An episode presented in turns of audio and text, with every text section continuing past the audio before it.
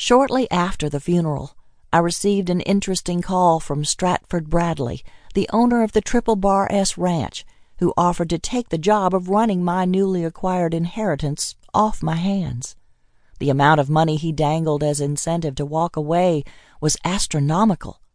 Admittedly, even though I grew up on a ranch, I didn't know a whole lot about the day to day running of one, which Mr. Bradley was sure to point out in his version of a negotiation.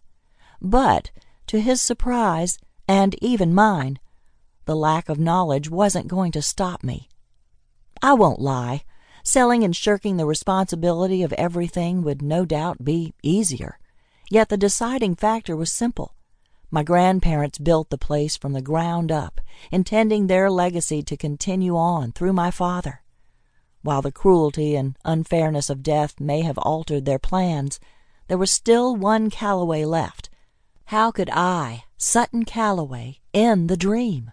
There was no choice. Not really. The time had come to put my big girl boots on, so I politely turned Mr. Bradley and his $4.5 million down, went back to Dallas, put my condo on the market, resigned my position as the acquisitions editor with Starling Press, and packed. With everything squared away, and the boxes containing my life loading down my trunk, the back seat, and the passenger side, I hit the gas pedal. My destination, West Texas, and the 980 acres of Paradise Ranch, one of the largest working cattle ranches in the state. A few hours later, I pulled my not so gravel friendly car onto the dirt road I'd traveled so many times as a kid, and the floodgates opened.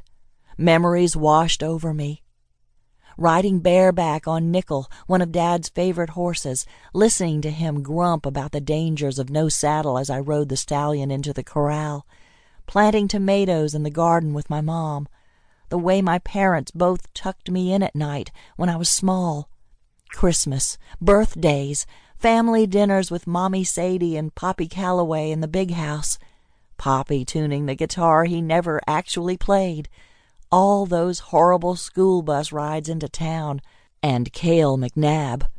God, I hadn't thought of Cale in years. He always took the seat behind me and pulled my hair or taunted me. I'd run into the house crying one day because Cale said my jacket was butt ugly before the bus stopped in front of the entrance to the ranch to let me out. Grandma served me a slice of cobbler and told me all the picking and blustering was what boys do when they like a girl, I'd taken a bite of the sweet dessert, thinking how dumb boys were, especially Cale McNabb. Things changed in junior high when he moved away and the bus rides became almost peaceful. I shook my head. Coming home was so different now. There'd be no baked peach cobbler, no eating my weight in homemade chocolate chip cookies I always dunked in cold farm fresh milk, no sun brewed iced tea, None of Grandpa's stories about the good old days. No picnics with Grandma in the hayloft of the horse barn. No one to greet me. As I pushed back the tears threatening to overflow, my car rounded the curve in the road and I saw where the fence to my property started.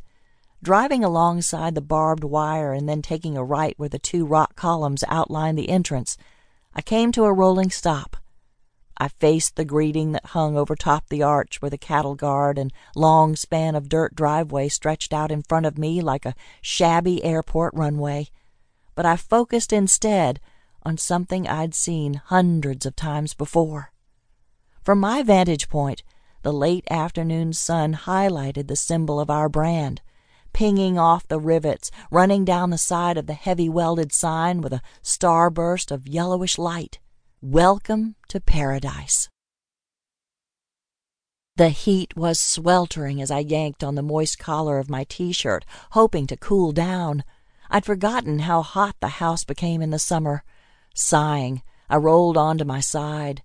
At least the bed in the spare room wasn't lumpy. But the old ranch house needed some updated amenities. Picturing things like cold lemonade, ice cream, and heaping mounds of ice cubes I glanced toward the lace covered window. Dawn couldn't be too far off, since dim light trickled in and almost illuminated the top of the antique writing desk butted up against